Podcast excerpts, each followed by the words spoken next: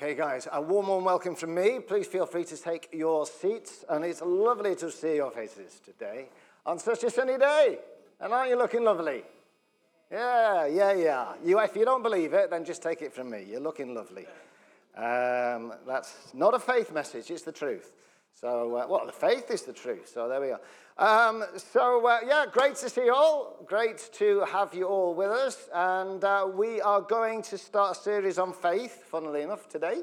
And my name's Christian, for those that don't know me, and I will be looking forward to meeting you a little bit later on if you don't. So I'm going to start off with a bit of scripture, which is coming from Mark chapter 9, verses 14 to 19. And it starts like this. So when they returned to the other disciples, that's Jesus and two other disciples, they saw a large crowd surrounding them. And some teachers of religious law were arguing with them. When the crowd saw Jesus, they were overwhelmed with awe, and they ran to greet him. "What is all this arguing about?" Jesus asked. One of the men in the crowd spoke up and said, "Teacher, I brought my son so you could heal him. He's possessed by an evil spirit that won't let him talk. And whenever this spirit seizes him, it throws him violently to the ground. Then he foams at the mouth, grinds his teeth, and becomes rigid. So I asked your disciples to cast out the evil spirit, but they couldn't do it." Jesus said to them, "Your faithless people." We'll pause it there. Okay, so that's partway through the story, and we're going to have a look at it from the dad's perspective here, actually. Let's just take a little think about how the dad's feeling at this particular point. Because our experiences in life, I don't know if you're anything like me, our experiences in life can seriously impact and affect how much we can believe. They can seriously impact our faith. They can seriously impact our trust in a good God. Do you reckon or not?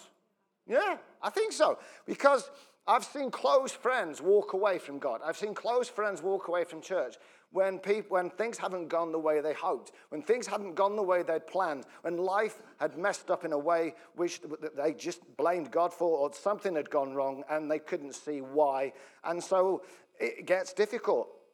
And I have seen people find life get very difficult, and I have seen people get very hurt indeed. Find it difficult to keep trusting God in that situation. So I think we can all relate somewhat to the dad in this particular story, because this is God. He's supposed to love, isn't he? He's supposed to care. He's supposed to be all-powerful. Yet every single day, this man has to watch his son, probably the most important person in his life, in utter torment. In absolute, utter torment every single day. And I think that after a while, it's going to start hurting. Every day he prays and nothing happens. Every day he tries again and nothing happens. He gets out of bed, he has the same circumstance every single day. Doesn't that grind after a while? You think? I mean, I know if it was me, it would hurt. But if it was one of my children, it'd be even worse. And so you get into a situation, into a rut, where after a while, he's going to find it really, really, really difficult. And then finally, the man meets these mighty men of faith, these mighty men of God, disciples of Jesus. These are the guys that go around doing it every single day. These are guys that are no longer at work. They now are basically paid. Well, not paid, but they effectively go around full-time doing this stuff. All the time. These are the experienced ones. These are the guys that know what they're doing. These are the guys that can heal and can get rid of demons. These guys know what they're doing. And he takes his son to those guys, and they still can't do it. How are you going to feel now? What are you going to think now when they're struggling? Because it's very, very easy to empathize, I think, with the dad when it's still not working. And he's prayed, and people of massive faith have prayed. It's still not happening. Do you agree?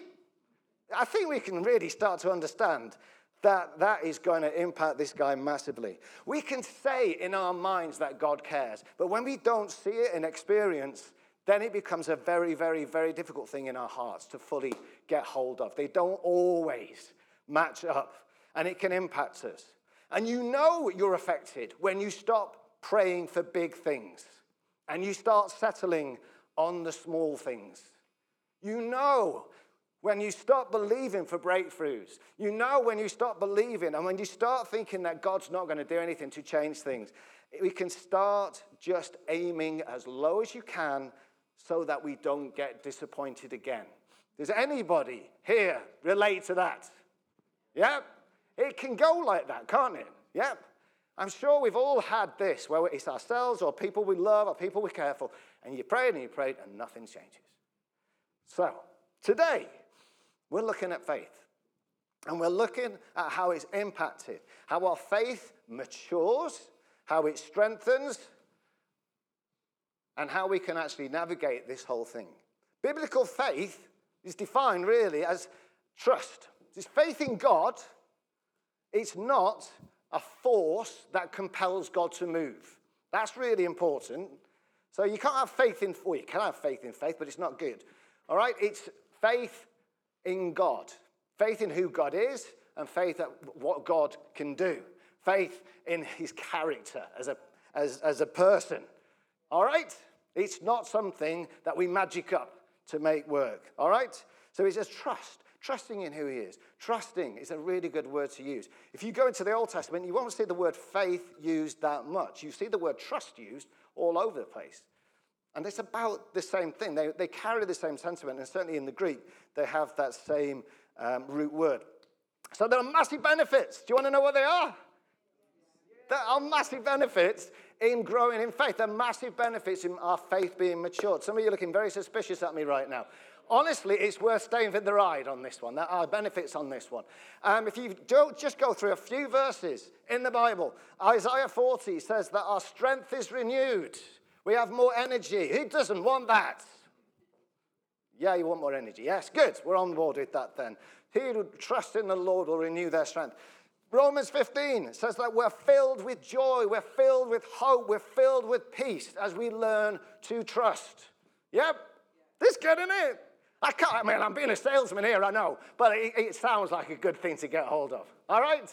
Good. All right. We're nearly there. Psalm 36 says it gives you a new closeness with God, a new delight in our relationship with God. This is good stuff. If I was sat where you are, I would be so hooked right now on this preach. I'd be like, come on, give it to me. Bring it. No? Okay. Well, let's get back to the story then, maybe. Jesus then says, how long has this been happening? Oh, you know when Jesus gets involved, something's going to happen, don't you? Jesus asked the boy's father. He replied, since he was a little boy, the Spirit often throws him into the fire or into the water trying to kill him. Have mercy on us and help us if you can. What do you mean, if I can? I love the word if. Jesus asked, anything is possible if a person believes.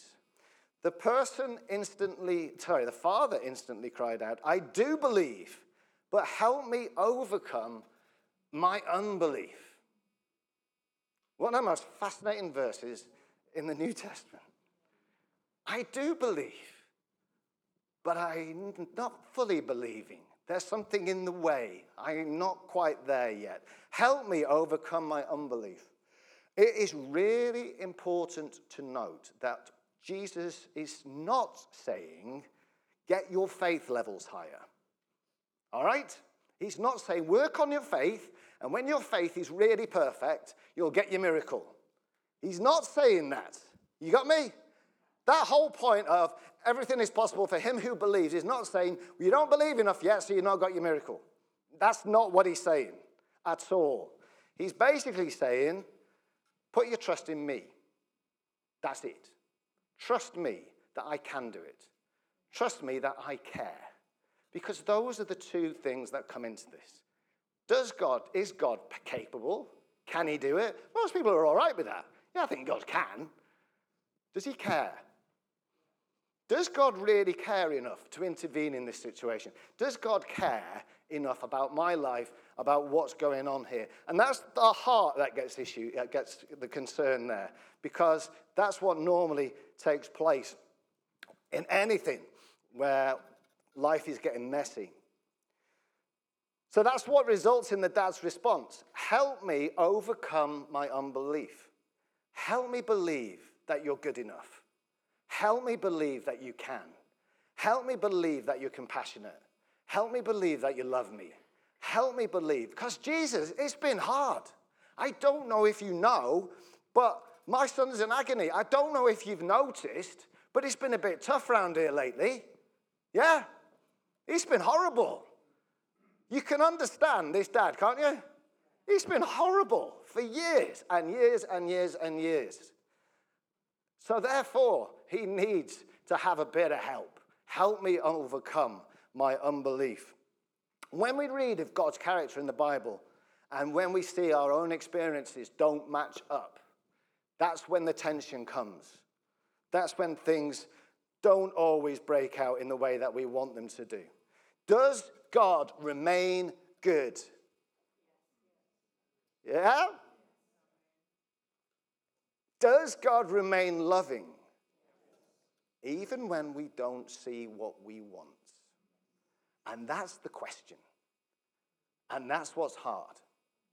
Because this is where it gets really, really difficult. This dad had not seen what he wanted. And I'm going to cut the story here. All right? You can read it for your own homework to see what happens. Because the point of the preach isn't what Jesus does next. The point is really about this element of faith. Okay? We're not going to get into the, woo, it all worked. Yeah? This is the thing. Help me over. He'd had years of this, years and years and years and years and years. So help me at this particular point. And that when we read of God's character and when we don't see it, it can be really, really difficult. It can be absolutely horrible. And we won't know all the answers. I'm not here to give you in 15 minutes some really flippant answers about what could and couldn't be the situation. But it is essential that we let God into our hurts. It's essential that we let God into our wounds and our disappointments, because our faith is more precious than gold. And that is absolutely crucial. We need to let him heal all of our wounded hearts. We will all go through storms. That's a given. We will all go through trials. That's going to happen. But it doesn't mean that God doesn't care. And it certainly doesn't mean that God's punishing us. And we really need to get an understanding of that deep down. He wants to hold us through the storms. He wants to carry us through those storms. He's for us, not against us. He's fighting for us always. He's always strengthening us. He's always trying to take us through the difficult times in our lives. Amen? Yeah? So it's difficult for this man at the moment. But Jesus is simply standing in front of him saying, I can do it. And believe and trust that I care enough. And at that particular point, that's all that's required. Yeah? He's not giving him a formula for a miracle. And that's really essential as well. We're not here looking at how to get a miracle. This is not a sermon on how to get a miracle. This is how to mature our faith. Very different. And we will have a look. So, I love the line, help me overcome my unbelief. So let's have a look. Let's ask a question to all of you here. How can our faith be matured? If I was to ask that, I think Lyndon gave me an interesting answer last time. What was it? Do you remember? A miracle. That would be brilliant, wouldn't it? Yeah? Do you think? Yeah, that would be awesome. Yeah, do you know what I mean? If we had a couple of miracles flying off here and there, you would believe more, wouldn't you? Yeah, your faith would be like, woof, dearie me, that was good. Absolute load of rubbish. It doesn't. It's not true. It's not scriptural anyway. You could argue it on a couple tentative. I got saved. I became a Christian when my back was healed. I couldn't walk properly. I could run immediately. I became a Christian. 10 months later, I was doubting the very existence of God. 10 months. A miracle gives you a sugar boost. That is it. That is all you will get from a miracle. You will go, wait, I feel brilliant for a while. But it's eating a Mars bar, basically, or other confectionery items are available. It is eating something with a lot of sugar in it. It will give you a kick. It will definitely give you a kick, but it's not nutritious. It's not substantial. It's not going to give you what you really need. Got it? Our faith is not matured, certainly, in that way. So let's have a look at what the Bible says is how our trust or how our faith is matured, shall we? Let's get down to that, because that'll be more important. The first one is our relationship with God, that we get to know God better, okay? That is fundamentally the first thing. Psalm 36, verse 7, it says the following: "How precious is your loving kindness, O God. Therefore, the children of men put their trust under the shadow of your wings." Trust comes from knowing that God loves us. Trust knows that God's there for us and cares and is compassionate. The more we invest in our relationship with God, the more we invest in knowing that he loves us, the more that you will trust him. Think about that for a minute. Yeah? If you don't know that someone loves you, you won't trust them very much, will you? You just don't. But the more you know they love you, the more you will put your trust in them. So as you get to know that, the easier it is. The easier to know that he cares. As we spend time in his presence, as you spend time enjoying his Holy Spirit, as you spend time delighting in his love, our hearts are softened to believe. That's really, really important. God revealed his love to us most through sending Jesus. When he sent Jesus and Jesus came and he died on a cross to save us of our sins. When he died on a cross to bring forgiveness and redemption, to bring all of us into the possibility of an eternal relationship with him. That there is love. And that's our God. And that's the one we serve. That's our God who we can come to know. Thank you. You need that sometimes. Secondly, hearing God's word. As we hear God's word, Romans 10, verse 17 says, "Faith comes by hearing, and hearing by the word of God." Now, this is absolutely crucial. This is where I was falling down a little bit as a new believer. I'd been saved 10 months, but I wasn't reading the word as much as it would have been helpful for me. Does that make sense? Yeah. So I wasn't really getting it. I wasn't growing in faith because I wasn't really listening to it. Now, when I say faith comes by hearing, or when the Bible says that, that word hearing is really important. It uses the Greek rhema. There is something about listening to the voice of God. There's something really important about listening to him speak to us on a personal level. I'm not diminishing the Bible. You absolutely read the Bible, but there's something about approaching the Bible slowly to hear him rather than reading it academically. Does that make sense? Yeah. I can read 10 chapters of Leviticus and get very little from it if I'm just pounding through it rather than reading one or two verses slowly with the Holy Spirit speaking to me and making it alive and personally applying it to my life. Yeah. That's where faith comes alive. When you read the Bible in that way, or when you hear God in that way, all of a sudden, you get something quickening inside of you. You get your spirit becoming strengthened on the inside of you. And that is a massive difference. That's the difference in the Bible being pretty much the most boring book in the world to being the most exciting. Because it can be dry and dusty. 2 Corinthians 3 makes it very clear. There's a veil over people's hearts if they don't read it with the Holy Spirit. Yeah? It's very, very clear. But the veil comes open as the Spirit of God gets involved. So that there in itself, massive, massive truth. Fellowship is the next one. You're all here, so I don't even need to talk to you about this. But it is a huge, huge one. Romans 1, verse 12 says, when we get together, this is Paul writing to the Romans, when we get together, I want to encourage you in your faith, but I also want to be encouraged by yours. Now, Paul must have been a mighty man of faith, don't you think? But he still needed fellowship.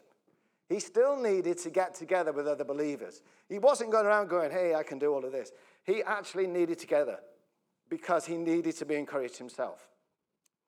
Massive, massive truth. And it's why we get together on a Sunday. It's why we have connect groups and why connect groups are so essential to get to, because as we go to our connect groups, we sharpen each other up. Amen? Yeah, we talk to each other and we challenge each other. Well, I mean, you could be challenging each other. You can disciple one another. You get together as a church family And it makes a huge, huge difference to your faith inside. Your trust in God inside increases, matures again and again and again through these processes. Okay, and now we come to the most fun one. Trials. Oh, good grief. Is it time to go now? Okay, let's hit this one. 1 Peter 1, verse 6-9 says the following. So be truly glad. I tell you what, James and Peter must have had it bad. Be truly glad. There is wonderful joy ahead, even though you must enjoy many trials for a little while. These trials will show that your faith is genuine. It is being tested as fire tests and purifies gold, though your faith is far more precious than gold.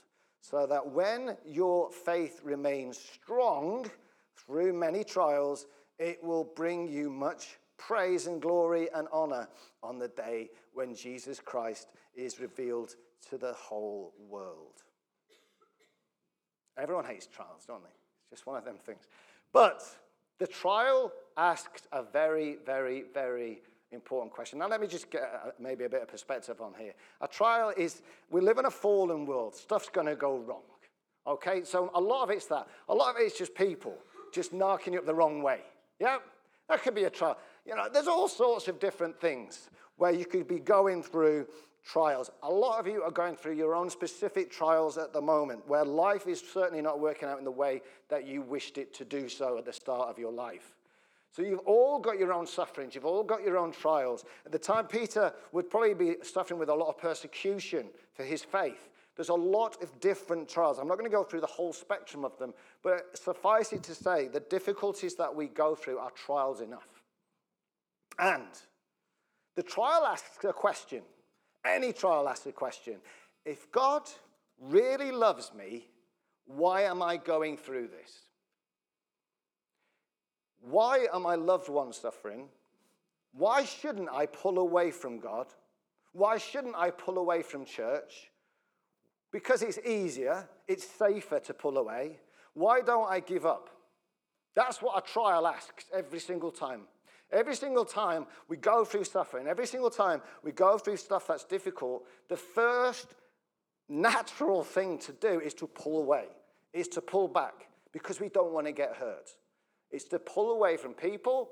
It's to pull away from other Christians if it's within the church. It's to pull away and to just clamp down and say, I can't cope. I can't do this. I'm just hanging out by myself. And as I said, even from God.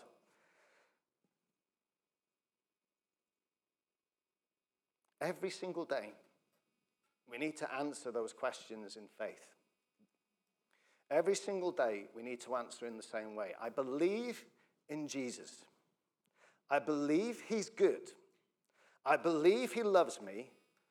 And we need to draw our strength from him. We need to come back to the truth of the Word of God before our experience of life starts invading what the Word actually says.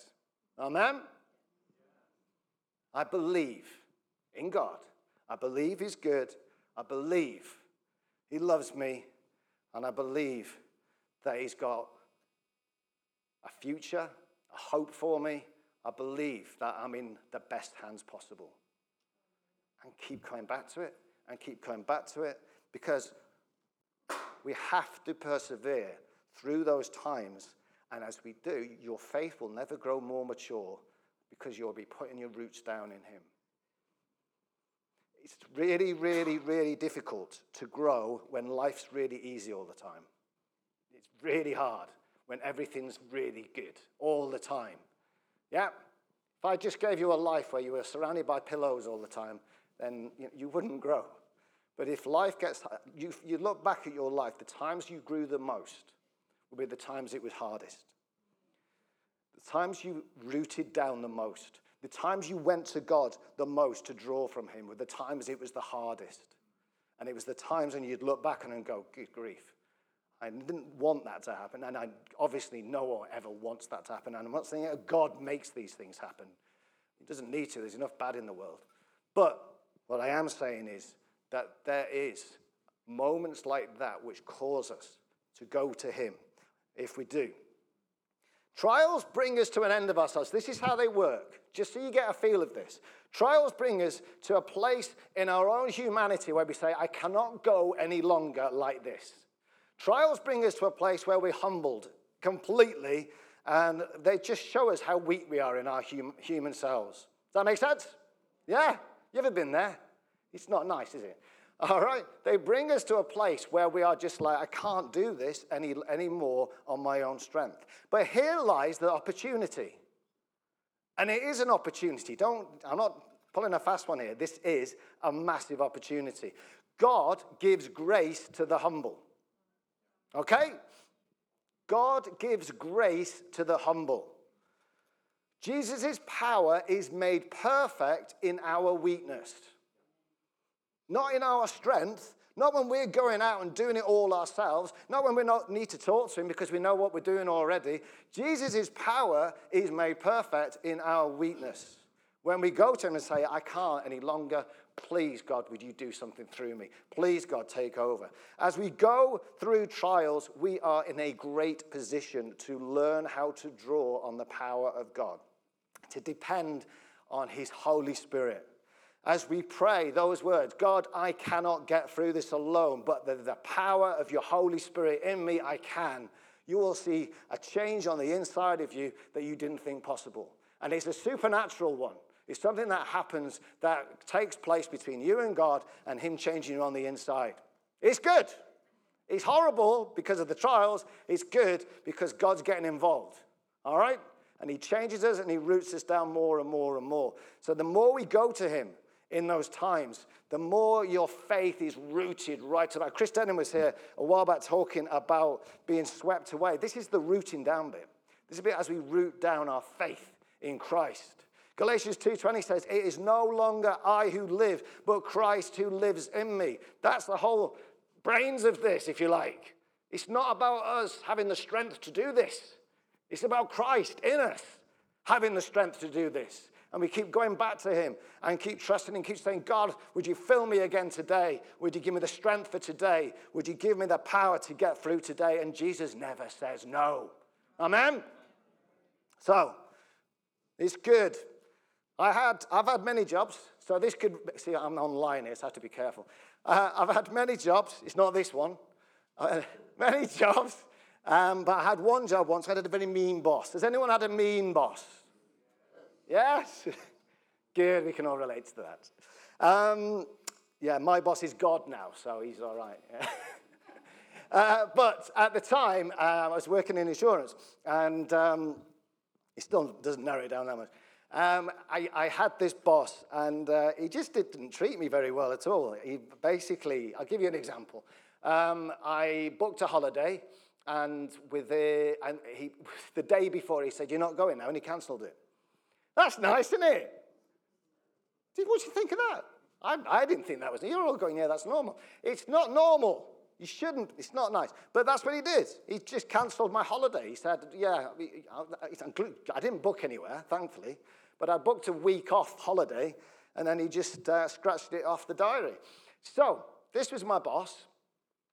And every single day I had to get up. Every single day I had to go to work. Every single day I had to pray that I would stay with full of peace, full of God, full of him, so that I could do the job righteously, I could do the job right, I could do the job well, I could do it with a godly attitude, because it's not nice when you're having to put up with a bully at work, is it? It's very, very difficult when you have to put up with that situation. So every day, every single day, I had to draw from Jesus. Every single day I had to say, I cannot, but you can. Fill me afresh. I cannot, but you can. Do it in me again. And every single morning, I would put myself in that place where I drew from God. This is how we grow. This is how our faith gets strengthened and matured, because we learn to grow from a place of pure humility, really, in that way. And it's not nice, but that's the way that we grow the most. Let's return to that statement, help me overcome my unbelief. Because it does say something really powerful. So that's something absolutely massive, because it shows how Jesus meets us exactly where we are. Yeah? Because as I said, Jesus didn't say, oh, well, you've got to get your faith up. The man just says, I can't believe fully. I can believe a bit, but not enough. You know, help me believe fully. But Jesus meets us where we are. He does not demand that perfection from us, ever. Please believe that. Hebrews 12 states that Jesus is the author and perfecter of our faith. It's him that does it. It's him that does the work on our faith. It's him that does the work on our trust. If you're going, I'm not sure I trust him fully. I'm not sure I can have that faith. I'm not sure I can trust this God fully in this way. God already knows. And he's not going to leave you in that place. He already wants to work in it, bit by bit by bit, as we allow him to.